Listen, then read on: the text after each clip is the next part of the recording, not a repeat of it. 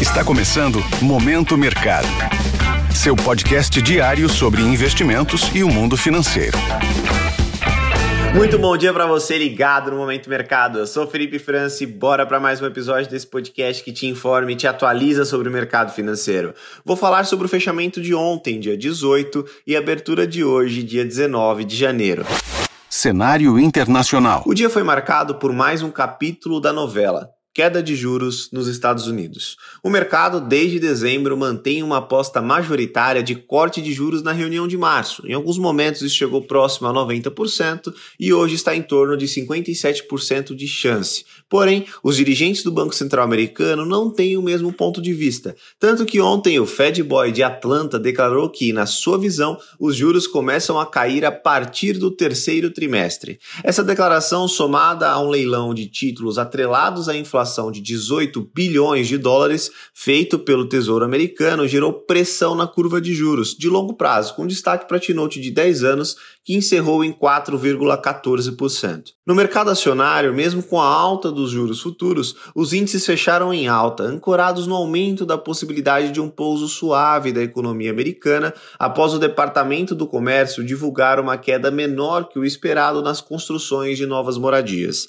Além disso, as empresas de tecnologia tiveram uma boa performance, com destaque para a Apple, que subiu mais de 3% após o Bank of America elevar a recomendação do papel para compra. No câmbio, o índice DXY ficou próximo da estabilidade, sem grandes destaques. Entre as commodities, o petróleo fechou em alta, guiado pela queda acima do esperado nos estoques dos Estados Unidos e novas movimentações no Oriente Médio. Cenário nacional. Por aqui, o dólar encerrou cotado a R$ 4,93. Segundo operadores, a moeda está respeitando o nível dos R$ 4,95, reforçando que a pressão externa até o momento é o que está agitando o ritmo da divisa americana. No mercado de juros futuros, as taxas fecharam estáveis, porém com viés de queda. O mercado segue precificando uma Selic em 9,5 no final deste ano e para as próximas reuniões são esperados pelos agentes três cortes de 0,5% em cada uma delas delas.